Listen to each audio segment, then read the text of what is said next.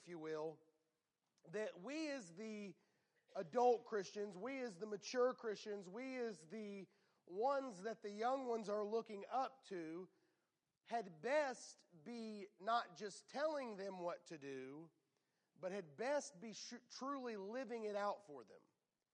There's so many things in the Christian life that we say to young people and to teens and to children in Sunday school or in passing or even in our homes that we say, they almost become cliche in a way uh, because we say them so often. And if we don't evaluate from time to time and look at ourselves, they become merely that. They do become a cliche that we don't live out. We talked uh, the, the second week, uh, Wednesday night that we were together, we talked about prayer. Prayer being one of those things that is very much that way. That we spend, we, we spend a lot of time talking about prayer. We talk about the power of prayer. We talk about um, how they need to pray, how they need to have lives of prayer. But then we wonder why they never develop them often is because they don't really ever see us pray. So many times when we talk about prayer, uh, it's something we do in private, and we understand that the scriptures talk about that, not doing it as the publicans do to be seen. But there's a difference between doing that to be seen and doing that and being seen. You know, we should have it in our homes, fathers, our children should see us pray. They should hear us pray. And I'm not even talking about the moments where we sit down as a family and have family devotion. I'm talking about when the kids are running through the house and they come in the door and, and, and they hear daddy praying for them. They hear mama praying for them. Last, week, last month we were together, we talked about the idea of the Word of God. Um, don't worry, there's no surveys tonight. If you were here last Wednesday, uh, last month, there, there's no surveys. I wonder, though, uh, as a quick question, not, not an answer maybe for you to think about, I wonder if you still have the survey. I wonder if in one month's time, not because of me, but because the Lord, has anything changed? Tonight we come to a subject that in the many years that, that uh, my wife and I have been able to work with teenagers, not just here at this church, but also the church that we attended to and was able to help in the church, this is a topic that we talk to teenagers probably more than any other concerning God that we talk about, but that we, when we see the, the adults of a Christian life, they don't necessarily live for out for themselves. And that topic is knowing and doing the will of God knowing and doing the will of God. At face value, at first glance, that sounds like something simple. That sounds like something that, well, that, that's basic, isn't it? And you would think it is. But yet, when I listen to so many Christians, adults, and, and uh, fathers and mothers and, and spouses who are trying to make decisions in life, who are talking about jobs, who are talking about houses, who are talking about opportunities, they talk about it and they never seem to reference about the fact of, whether it's the will of God, it's always is this a smart financial deal? Is this the right for, for our family? Is this the right time? Is this the right house? Is this the right place? But it's rarely ever mentioned or talked about. Well, we don't matter about all those things. We just want to know that it's the will of God for our lives. The other thing that I, that I see that often happens is if it is talked about, it's always talked, the will of God has always seemed to be talked as something that is always the big milestone decisions in life, and that's what the will of God is. For example, we have a, a, graduating senior this year in our, in our youth group, and no doubt there's someone in the church or someone in her life who has come to her and said, Well, what do you believe the will of God is for you when you graduate? Isn't that what we do with, with graduates? What's the will of God for you? We begin even at, a, at an age. What do you think uh, we would say, What do you want to do with the rest of your life? Or hopefully, at very least, you would look at them and say, Well, what do you think the Lord wants you to do with your life? And then we start putting on them this burden of the fact that an occupation or a job is the will of God, and that's the way we talk about it. That's the way we approach it. We approach life as if the job that we do is the will of God, and that's where it ends. But when we look at the scriptures, I think we'll see something completely different, and we need to change our mindset, our outlook, our perspective on the will of God, and we need to stop having a big idea or big decision view of the will of God And we need to start having a view of God as something that God shows it is biblically, that it's an everyday thing. The will of God is not what job or what next milestone am I going to accomplish or next phase or next big financial decision. The will of God for you today was to come to church. The will of God in the morning is for you to get up, read your Bible, go to work, pray, spend time with God, spend time with your family, make much of God, witness, glorify God in your speech, glorify God in your walk, glorify God in everything you do. And as we do those things, and we'll see this in a, in a few moments from the scriptures, as we go about doing all those little things, those big decisions are no longer big. They're directed by God. And the problem is, is we want the will of God, but we so often leave God out of the will of God. It's interesting to me that our biggest difficulty is not that we don't know the will of God or knowing the will of God. Our biggest difficulty comes from the fact that we can know His will, we just don't always want to do it. George Washington said this He said, The whole duty of man is summed up in obedience to God's will. Oswald Chambers, the great preacher, if you've ever read any of his material, it's fantastic. It'll encourage you, it'll strengthen you. He said, God's will is hard only when it comes up against our stubbornness. Amen to that. My wife will be the first one to tell you I'm a stubborn person. But the truth is, is that when it comes to the will of God, we're all stubborn. Because the truth is, is that we want our way. And we look at the will of God like, here, let me get God's rubber stamp of approval on what we want in our lives. We want a house, a certain house, and we say, oh, well, let me see if the finances fit. And if all the finances come along, then God must be, it's the will of God. That's not the way the will of God works. That's not what the Bible says the will of God is. So, as we come to this passage in Romans chapter 12, we see here, I even have had young people ask me this question can we even know what the will of God is? Well, the Bible tells us here in Romans chapter 12 that not only can we know it, but we can do it. Romans chapter 12 and verse number 1, the Bible says, I beseech you, therefore, brethren, by the mercies of God, that you present your body a living sacrifice, holy, acceptable unto God, which is your reasonable service. And be not conformed to this world, but be ye transformed by the renewing of your mind. Notice this, that ye may prove what is that good and acceptable and perfect will of God. Now, that, that word prove there means to examine or to know or to discern. It's kind of like, if you will, uh, the dreaded class that most people hate, geometry. In geometry, most people hate it because you have to do something that was called a proof, right? Uh, proofs, proofs are when you try to prove out the theory or the theorem and show that it works. Well, God is literally saying here in, this text, He's saying here that we might be able to prove, to show forth, to discern, to know God's good, acceptable, perfect will. And the way that we do that, the, the, the means by which that can be done, is through the renewing of our mind. We'll come back to that in just a few moments. But I, would like to just show you some principles from the scripture. Three simple things when it comes to the will of God, how you can know it and do it, with three simple principles.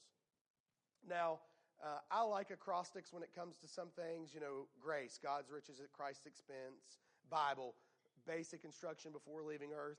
So I've tried to make this real simple for us. The acrostic is MAP, M A P, map. How are we going to know the will of God? Well, we follow the map. So let's follow the map. M. Number one, make what you know to be God's will a matter of emphasis. Make what you know to be God's will a matter of emphasis. The college that I went to, the church that I was a member of for many years, the pastor had a quote uh, among many, many quotes, but one of the quotes that he's known for is You reap a harvest where you place an emphasis. If we as Christians will begin to place an emphasis on God's will and doing God's will, then God's will will be a matter of emphasis in our lives. Make what you know to be God's will a matter of emphasis. And some people say, well, I don't know what the will of God is. Well, read your Bible. It's clear. God has made a few things very clear in the scriptures about his will. Can we look at a few of them together? Do you mind? Second Peter chapter number 3, if you'll take their Bible there. Second Peter chapter number 3. Second Peter chapter number 3 and verse number 9. God is very clear about his will. God's will for your life is that you should be saved. That's God's will. So how do you know that? Well, 2 Peter chapter number 9, uh, 2 Peter chapter number 3, verse number 9 says this The Lord is not slack concerning his promise, as some men count slackness, but is long suffering toward us. Can I say, praise the Lord for God's long sufferingness towards us? We don't deserve it. But look at what the Bible says here. God, the Lord, if we could uh, take the commas and read it for help of understanding's sake, it would say, uh, going back to the Lord, because it's who, who the person that we're speaking of, is not willing, not willing that any should perish, but that all should come to repentance. Well, if he's not willing that any should perish, then he is willing that all should come to repentance. So, God's will for your life, first and foremost, before anything else is done, is that you would be saved. Uh, I, I, I don't hate to say this, but I'm proud to proclaim this. If anyone here necessarily believes in the uh, doctrine of predestination, of the fact of the predestination from the fact point that God has only chosen a few to be saved, this verse right here directly refutes and disagrees with that doctrine. Because it says that God's will is that all would be saved. I'm going to try not to get off on this for just a few moments, but we might as well, hadn't we? You know what? God is not the one who's limiting who he chose to, to save. It's man who's chosen to limit. And so we have here the very verse that God says, I'm not willing that any should perish. And we say, well, it just wasn't God's will to choose some. Wait a minute, that goes in direct conflict with this verse right here. So either First Peter is lying or your doctrine is wrong somewhere else. And so it's clear in the scriptures right here, first and foremost, praise God, there's no one too far from God that he cannot and will not save. Isn't it great to know that as far as you've been or gone, that if you don't know Christ as your Savior, I want to tell you right now, today, on May the 3rd, 2023, God is still standing with arms wide open saying, I will accept all who will come to me in repentance. He has not changed. He is incapable of change, meaning his attributes, his character will not change. And he still loves us. And he still loves the people out on the street who, when we walk by, we have disgust and we have shame and we have vitriol to and we don't want to look at and we don't want to talk to, we don't want to be near. God help us as Christians to remember that God's will for their life is that they would be saved, and it might be our His will for our life to be the person that plants the seed. God's will for our life, clear in the scriptures, number one, under make no uh, make what you know to be God's will a matter of emphasis, is that you would be saved. If I'm going to make this a matter of emphasis, I better talk about salvation. I better make salvation something big. I better be thankful for salvation. We'll talk about that in just a moment. We had best make much of salvation. You reap a harvest where you place an emphasis. It's about time that the Christian church quit talking about being entertained, being comforted, being, being all these things. It's time that the church starts making an emphasis back on salvation. And I'm not talking about just the fact that it's time for the church to be talking about other people getting saved. It's time that we, the church, start making an emphasis on that glorious, blessed day when we came to know Christ as our Savior. Because the powerfulest tool that we have is our personal testimony. I guarantee you, if you, you, you took the time and you asked Brother Cyrus, Brother Cyrus, will you stop and tell me your testimony? He may not because he might get too emotional to get through it. But he's going to be blessed by being asked. Husbands, when was the last time you were driving down the road in your car and you looked over your wife and said, Tell me your testimony again? When was the last time you, you, you tilted the rearview mirror just a little bit to look back at the kids and say, Kids, hush up in the back, quit listening to Veggie Tales for just a second. I want you to hear my testimony.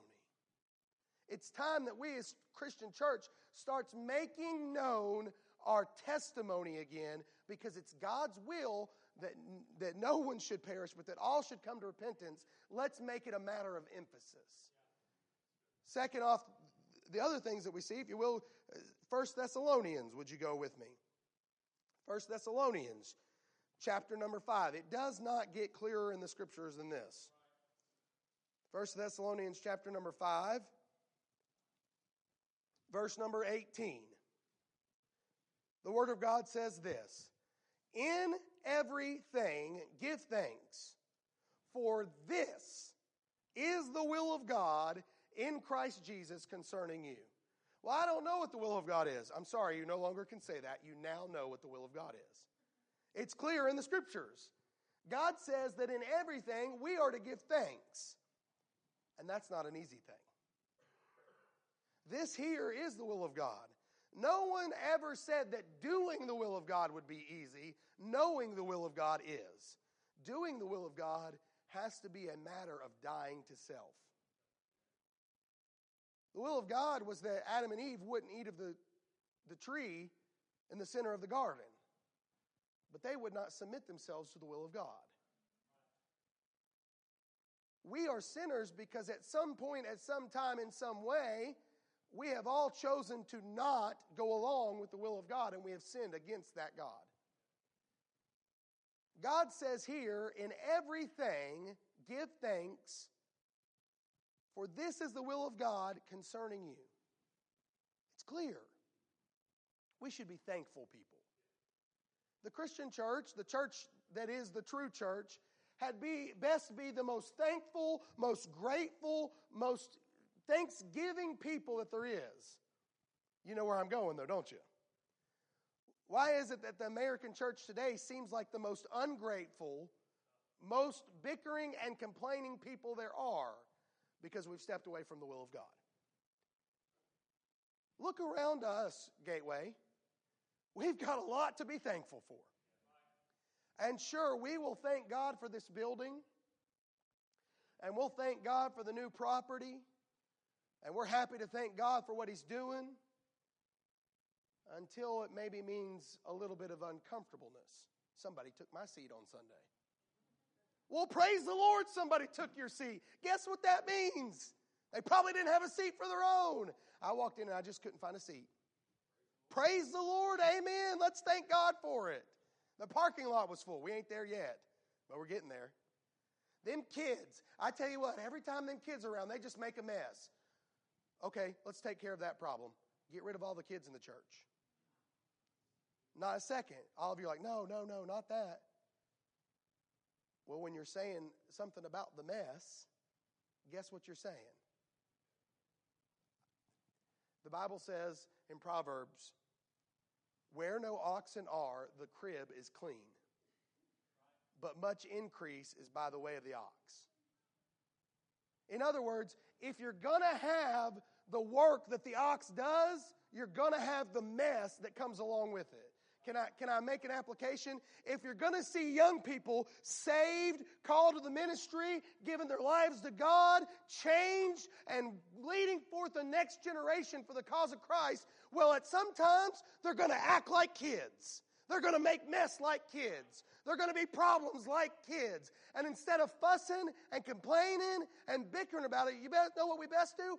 Thank you, Lord, that we have an opportunity to make an impact in those kids' lives. Help us to live our lives thankful for them. Maybe then they'll be thankful for us. Wonder why we have a generation of 20 and 30 year old people my age and just a little younger who seem like the most ungrateful, most, most uh, entitled generation. And no offense, if you're older than me, I've, I've heard it 150,000 times. Well, your generation just ain't thankful. They don't know how to. Well, where did we learn it? I'm sorry. We always want to pass the buck, don't we? We always want to push it off. Now, I may not be talking to you. You might be a thankful person. But we had to get it from somewhere. We had to get it from somewhere. This is what I'm talking about. Don't do what I what, what I just say and tell you to do, but I do something different. No, no, no. Do as I do. Look at me as an example, not because I want to be seen, but because God's commanded me to do it. And so let me show you what it is to be thankful. Moms and dad, when was the last time your kids heard you say, I'm thankful for Pastor Josh Farmer? When was the last time, moms, that your little daughter heard you say, I'm thankful for Miss Kelly Farmer, our pastor's wife? When was the last time they heard you say, I'm thankful for my Sunday school teacher? Maybe they need to learn how to be thankful for their Sunday school teacher by watching you be thankful for your Sunday school teacher. You say, You're going too far, Brother John. You just don't understand. You don't get it. No, no, I understand real clear. Right here in the Bible, there's no question about it. In everything, give thanks. I don't care if my voice cracks tonight. Let's just preach a little bit, all right? I'll just sound like Brother Zach. I love him. I'll sound like you. That's what I said. Amen. And the thing is, is that we look at scriptures like this and we go, okay, I know I need to give thanks in everything, but it sure is hard to thank God when storms come up. It's hard to thank God when financial trouble comes. It's hard to thank God when the storms of life and the difficulties of life are just a little too much to bear. Why would God be so focused on him that he would say to give thanks. Because the truth is is that when we live a life of gratitude, then our mind, our point of view is like this. In the storm, we're not able to look at the storm around it. Why? Because we're focused on him. In the troubles and the difficulties, we're not focused on the trouble and difficulties. Why? Because we're like this. Instead of walking around with a mirror, oh, it's my how do I look in this storm? How's it affecting me? How's it dealing to me? We were reminded about this just recently. When my wife and I got married, we spent four years at the beginning of our, our marriage. And uh, for the first year or so, we weren't trying to have kids, but we started to try to have kids and things like that. We spent four years. The Lord had not allowed us to have kids. We went through medical uh, procedures and we dealt with this, and, and it really affected my wife very much. I mean, you could ask her, her testimony about it is she got to the place where she started to question God, and, and it began to focus and weigh and deal on her life of, of well, there's something wrong with me. I, I'm, I'm, not, I'm not doing for my husband what we should. Uh, and it just really just put her into a place of depression. We had gone through three treatments, three rounds of treatments, and the last, she's like, I just cannot handle this up and down emotional game of, well, maybe this is the time. And uh, we were taking some shots, and I said, well, let's just take this because we've already, we already have it, we paid for it. And God gave us Ansley. And yes, my daughter is the most unique young girl I have ever met in my life. But I praise the Lord for her. You say, why? It was hard to thank God for those times. Yes, it was, but looking back, and I say this, I give thanks and should have gave thanks more because guess what? We have people in our church who are dealing with the same situation right now, and God has allowed us to be a blessing to them because of something we've gone through. And if we could have learned just a little bit better to be thankful in the situation, maybe we could help them that much more. We're too worried about ourselves to even give consideration to the will of God half the time. 1 Thessalonians chapter number 4, look back a verse, or back a chapter. Make, make what you know to be the will of God a matter of emphasis. God's will for your life is that you would be saved. God's will for your life is that you would be thankful in all things. God's will for your life is that you would live a holy, set apart life. 1 Thessalonians chapter number 4, Verse number three, the Bible says, For this is the will of God, even your sanctification, that you should abstain from fornication. that every one of you should know how to possess his vessel in sanctification and honor, not in the lust of concupiscence, even as the Gentiles which know not God, that no man go beyond and defraud his brother in any matter, because that the Lord is the avenger of all and such, as we have forewarned you and testified, for God hath not called us unto uncleanness, but unto holiness. It's time again that the church starts making much about salvation, starts being thankful, and it is a time that we return to holiness. Why? Because it is God's will for our lives. We wonder why, why, we, why these young people are having a hard time finding the will of God and knowing the will of God. It's because we don't make much about living a holy life, oh, sure, we'll point our finger at them and say, You better be pure, you better be holy, you better be sanctified. And they look at us, and we're out here laughing at the wickedest stuff on TV, laughing at the wickedest jokes, listening to music in our car that they go, Wait a minute, there's nothing holy or pure about it. No wonder they're not living holy lives. They're not watching us do it. And God says, This is my will for you be sanctified. Now, isn't a blessing to know that the sanctification, excuse me, is not all up to us? God will do the work. Can I, can I remind you? Look throughout all of Scripture. Start at salvation, God will do the work. Sanctification, God will do the work. He has never, ever left us to where He expects us to do the work other than with his enabling. Another thing here. 1 Peter chapter 2 verses 13 and 15. We go there for sake of time we'll we'll move along. God's will for your life is to follow reasonable and appropriate laws. So that speed limit which is reasonable mm, most of the time, but it is appropriate. We had followed it. You know, it's been a long time. I always used to listen to the preachers who would stand up and say, "You need to listen to the, you need to obey the speed limit," and think, "Is this really? Is this guy really going there?" Mark it down. I'm becoming that guy. Why? Because it's the will of God. In 1 Peter chapter number 2, right in there in 13 and 15, he literally says that by doing this you show forth the will of God. Like this is the will of God. Why? Because then it makes us blameless. We're blameless before man, before the, the laws and things. And the, the speed limit is one of those things that I know. It's a touchy subject. What can we say?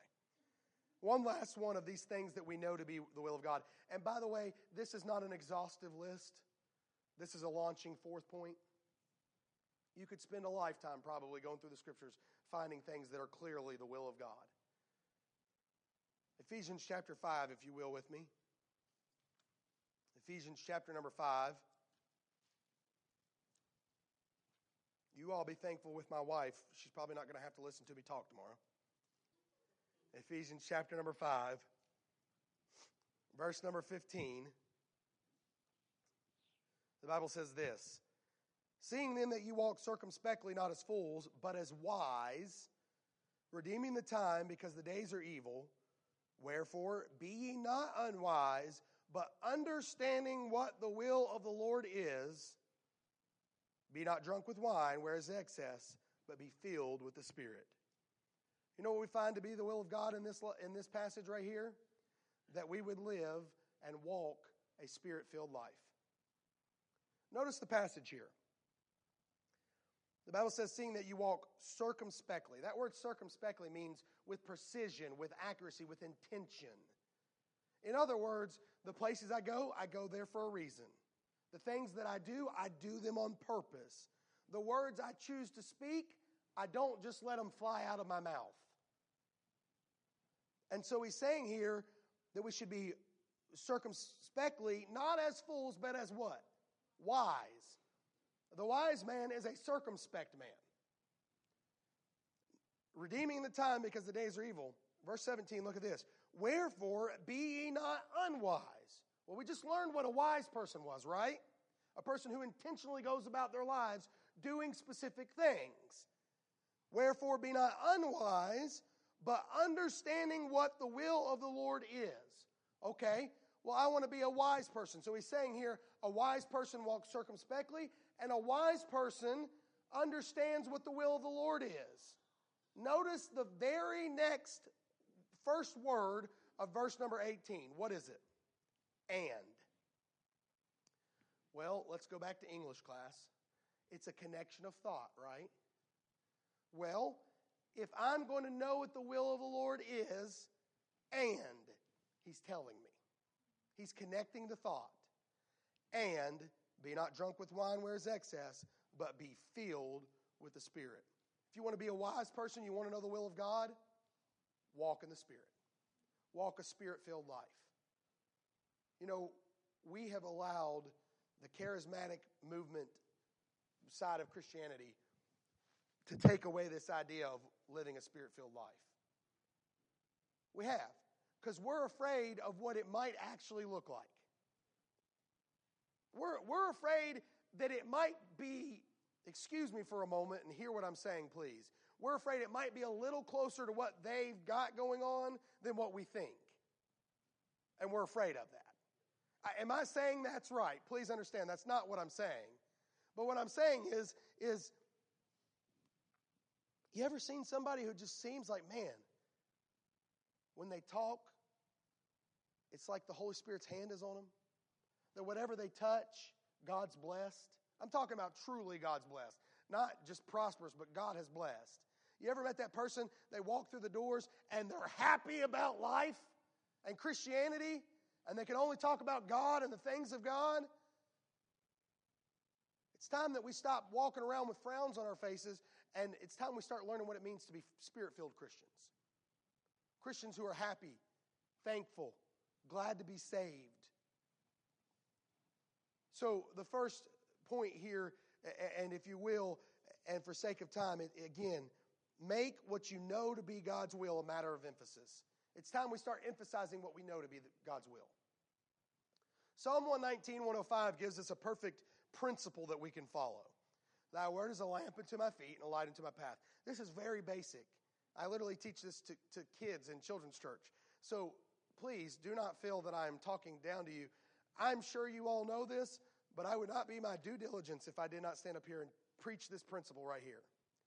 If you had a flashlight in your hand, if I had a flashlight in my hand and I turned all these lights out, and I asked Brother Zach to come up here and make an obstacle course out of the chairs and the, the, the, the all these things on the platform.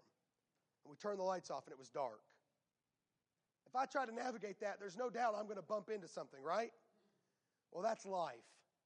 There's turns and there's curves and there's obstacles and there's things in the way, all the way around.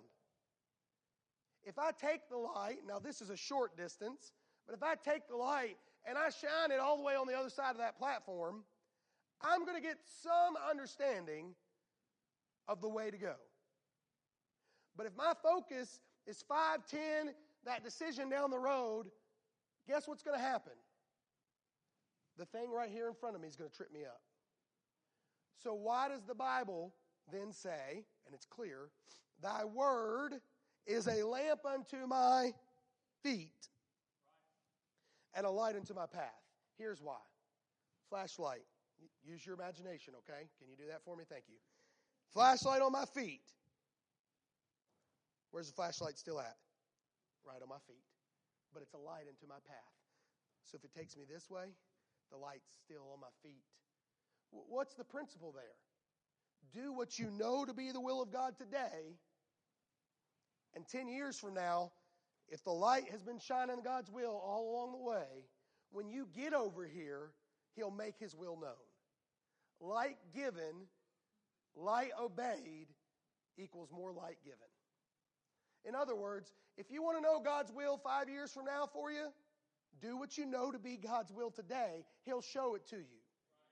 We're so worried, we've started programming these teenagers and these young people to be worried about the will of God five years from now that we're not emphasizing God's will today for their lives. They'll never know it. No wonder they're confused because they get there and they go, What? How did I get here? Or they stumble or they fall off the way because we haven't made much of the emphasis of God's will today. M, make what you know to be God's will a matter of emphasis. A. Acknowledge God in all your ways. Remember, we're spelling map here. M A P. We're almost done, I promise. That was the long one. Acknowledge God in all your ways.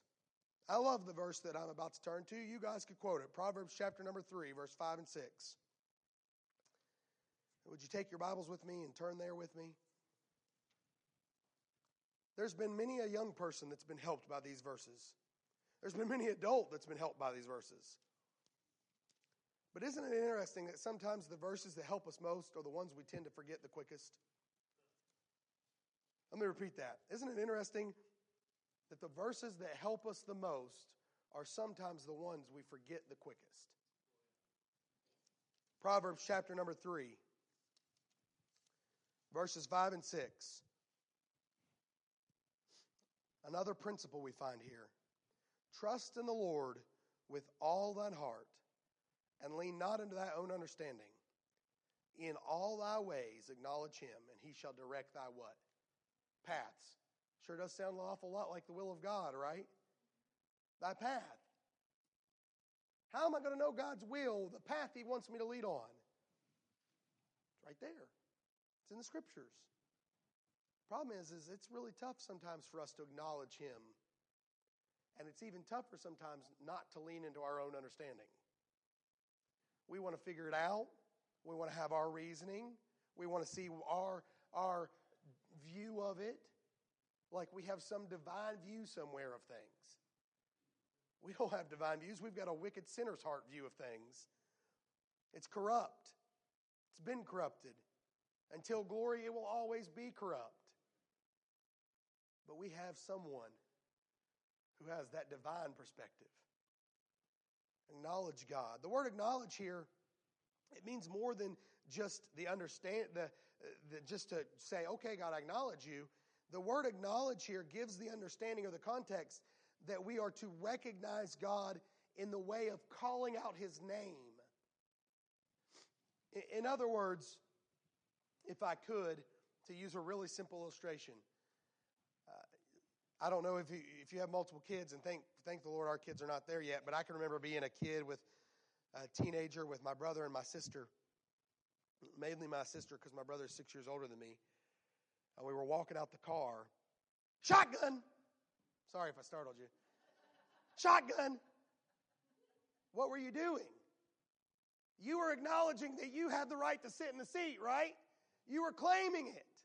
You were acknowledging it. You were calling it out. It was like this. You used to ride in the car, and we'd ride in the car, and we look over and we go, punch bug. Don't hit your sister. No, we were allowed to in that one. But we had better call no, no punchbacks or else we were going to get punched back. Right? We call it out. We claim it. We acknowledge it. My kids have started doing this funny thing. Many of you know that for a while, um, when we first came on staff here, we worked for UPS my kids do this thing where every time there's a UPS driver, UPS driver, it's like, okay, great. Do you know them? I don't know. I, they're across the, inter, the interstate. I can't even tell who it is. What are they doing? They're acknowledging, they're calling it out, right? And God says, In all thy ways, it, trust in the Lord with all that heart and lean not on thy own understanding. In all thy ways, Acknowledge Him. What, what does that mean, Brother John? It means this God, this bill, I don't know how I'm going to pay it. You know how I'm going to pay it. So you provide the way. It means that when we do know how to pay the bill, God, you've given the money to pay this bill. Thank you. Acknowledging Him in all our ways. Why is it that when we need help, that's when we run to God? Because we don't know what to do. But when we don't need help, ah, I got this, God. I'm, I'm we're good. No. He's the one that's brought us to this point where we don't need his help. But may I remind you, we always need his help. But you know what I'm saying? Lord's blessed us. We've had an extra paycheck come in. Now we now we can pay the bills without having to worry or fret or be and so what do we do? I got this. Write the check. Yeah, here's my hard work. Done. We don't ever acknowledge him and say, God, the reason I can pay this check is because of you. May I take you back a point? Make an emphasis of doing what you know to be the will of God? Lord, thank you. And we wonder why it's so hard sometimes when the big bill comes up and we're trying to figure it out or we're trying to make a decision on, well, do we buy this house or not buy this house? I don't know if we buy this house or not. And then we're like, well, I don't know. Well, maybe we should pray about it. Excuse me, somebody should have had a V8 this morning and slap yourself in the head. Yeah, no duh, you should have, should have prayed about it. Why? Because we're to acknowledge God in everything we do. This is what we're supposed to do. I don't know what it is, and I, I mean, I do know what it is. Let me, let me phrase this. I don't know exactly what God is trying to teach me this year, but this one statement has come up with the teenagers and in my preaching and in my teaching more than any other. And I'm sure it's because God is saying to me, You have yet to understand this. As much as I think I get it, this is the matter of living in the constant awareness of the presence of Jesus Christ. This is Christianity. When we can live in the constant awareness of the presence of Jesus Christ, then we're walking the Christian walk. Please, please don't miss this. No greater truth is being dealt with me at any point than this one truth. We are horrible, and, and I'm speaking for myself, at living in the constant awareness of Jesus. So, what do you mean by that? when I'm at home and I'm playing with my kids, am I constantly aware of Jesus Christ? When I'm driving down the road, am I constantly aware of Jesus Christ? When I'm reprimanding my kids, am I aware of Jesus Christ? When I'm thanking my wife, am I aware of Jesus Christ? When I'm sitting in the pew listening to the preacher preach, am I aware of Christ? You know, we've boiled the Christian life down to a few tasks. We've sub part compartmentalized the Christian life into maybe a Sunday morning, maybe a Sunday night, maybe a Sunday morning, Sunday night, Wednesday night, maybe the occasional Bible study at home, maybe we do devotions, but the rest of the 24 hours during the day, that's up to me. That's not acknowledging Christ in all our ways. It's time we get back to living what it means to be constantly aware of Jesus Christ. And then the third thing not only make what you know to be the will of God as a matter of emphasis, not only acknowledging God in all your ways, but a third thing. And this one is difficult. Patiently continue in God's known will, expecting for his unseen will to be shown. Patiently continue in God's known will, expecting his unseen will to be shown. Can we just be honest? Even the most patient person in this room has a hard time being patient on God. Sure, we can do God's will for a little while, but we get to the point where we expect God to start acting a little faster, don't we? We, we even get to the point sometimes where it's like, well, I'm just going to quit doing what I've been doing because obviously God's not going to answer. We allow it affect us. And God says so many times in the scriptures to patiently wait, to wait on the Lord. Psalm 27 14. If you'll take your Bibles there with me, Psalm, Psalm 24, 27 14. I'd like for you to see this passage here. Psalm chapter 27, Psalm 27, verse 14, the Bible says, Wait on the Lord. Be of good courage, and he shall strengthen thy heart. Wait, I say, on the Lord. If you're dealing with a matter of God's will in your life and you're saying, I just don't know what it is, I'm, I'm trying to get it, I'm trying to understand it, I need His will, I need to know what it is, wait. We have taught a generation of young people who are now young adults and even young married couples, what it means to be impatient. James 1, if you take your Bibles, actually, let's go to Psalm 37 while we're here so that I don't make you turn all the way back. Psalm 37. Verse 34 it says, Wait on the Lord and keep his way. There it is. wait on the Lord and keep his way. What is his way? Well, it's his will, right? Wait on the Lord, do his will that you know. Look what the Bible says. And he shall exalt thee to inherit the land. When the wicked are cut off, thou shalt see it. It's a principle that when we wait on God and do the will that we know to do, he shows us forth the will that is yet unseen. We've made the will of God this big, grand mystery, this treasure hunt, this national treasure expedition that young people have to be on. At least that's the way we've talked about it. Well, I'm just trying to find the will of God for my life. You ever heard anybody say that? I'm just trying to find the will of God for life.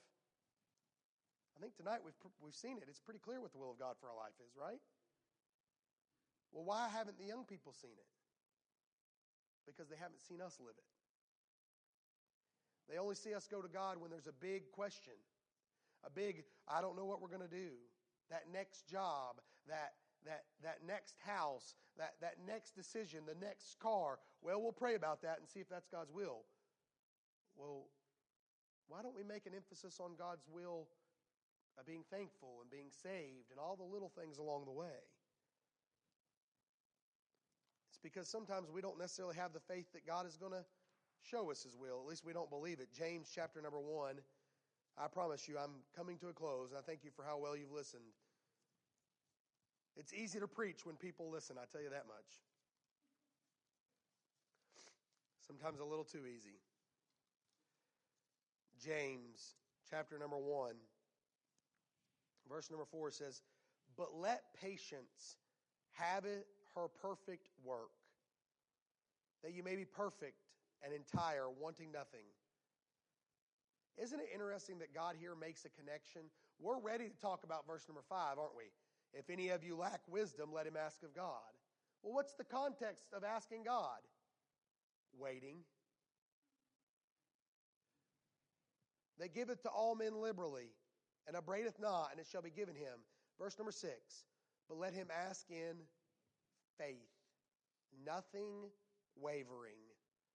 For he that wavereth is like a wave of the sea, driven with the wind and tossed. For let not the man think that he shall receive anything of the Lord. A double minded man is unstable in all of his ways. Can I give you this illustration? That when we don't wait on the God and we do his will for a little while, and we're like, okay, God, show it to me, show it to me, show it to me. Well, I don't, I'm, I'm waiting, Lord. I'm waiting we start like sliding over here to try to take care of it ourselves and figure it out. Well, I, I, I well, I, Lord, if you don't show me if this is your will or not, then, then the opportunity is going to pass itself. The opportunity is going to go, hmm, maybe that's God's will. Sometimes we get our minds so made up on something that's never God's will and we act on it. And we go ahead and do it. And again, then we try to justify it being, well, it all worked out, so it must have been the will of God. What? You mean you didn't know if it was will, God's will when you did it? Well, I mean, it all worked out, so it must have been the will of God, right? What a dangerous way to live.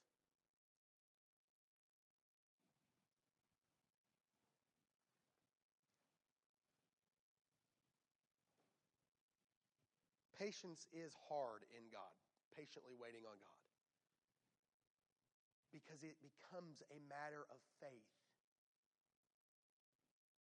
It's no different to say, okay, God, I'm going to wait on you to show me your will in this matter. Is no different to have the faith that He'll eventually show you in His timing than it is to say, God, I trust that one day when I die, you're going to, you're going to take me home to heaven. None of us are there yet, right?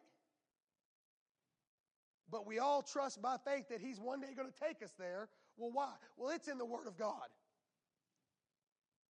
God also says that when we patiently wait and we ask and we unwavering, that in God's time, He will make it known. It's amazing to me that when I talk to these teenagers, they've got they've got this whole thing figured out or somewhere that they've got to have it all figured out. That they've got to have all the answers. Well, but, but what am I going to do and how am I going to make money?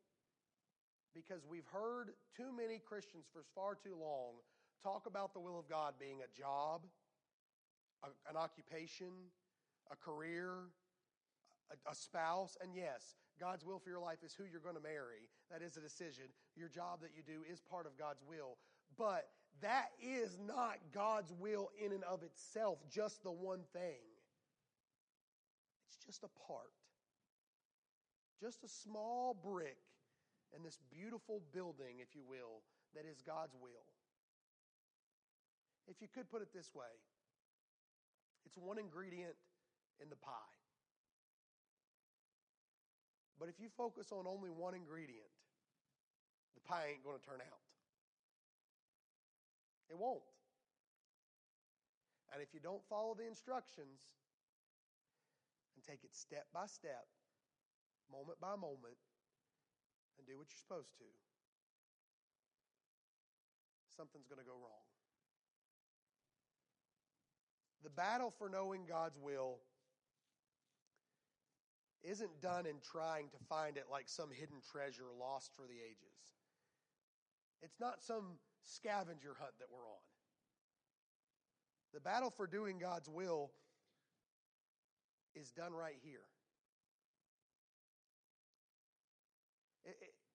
If I could remind you, Romans chapter 12, verse 2, that you be transformed by the renewing of your mind, that ye may prove. Told you we were coming back around. The true reason that we struggle so often with finding and doing God's will is because we've gotten past what it means to have a renewed mind and live a life towards God in every matter. When we as Christians can live lives that are towards God, where Christ is preeminent, that we make a matter of emphasis of His will and we acknowledge Him all the way, and then we patiently wait on Him to do it, then we become Christians who live a life doing God's will. There are no shortcuts, but it's not a difficult matter. The Bible says in Hebrews 10:36, "For ye have need of patience, that after ye have done the will of God, ye might receive the promise." In other words, we can just learn to wait we can learn to acknowledge on God, and we can learn to do His will. That all the things that we're hoping will come to be will be sitting on the other side. I think you would agree with me as we come to an end. It's time for us to start making a different emphasis on the will of God, not just for ourselves, because there's 20 and 30 40 and 50 young people sitting down in that gymnasium right now who have a lot of decisions when it comes to the will of God ahead of them. And their eyes are on us trying to figure out how it needs to be done.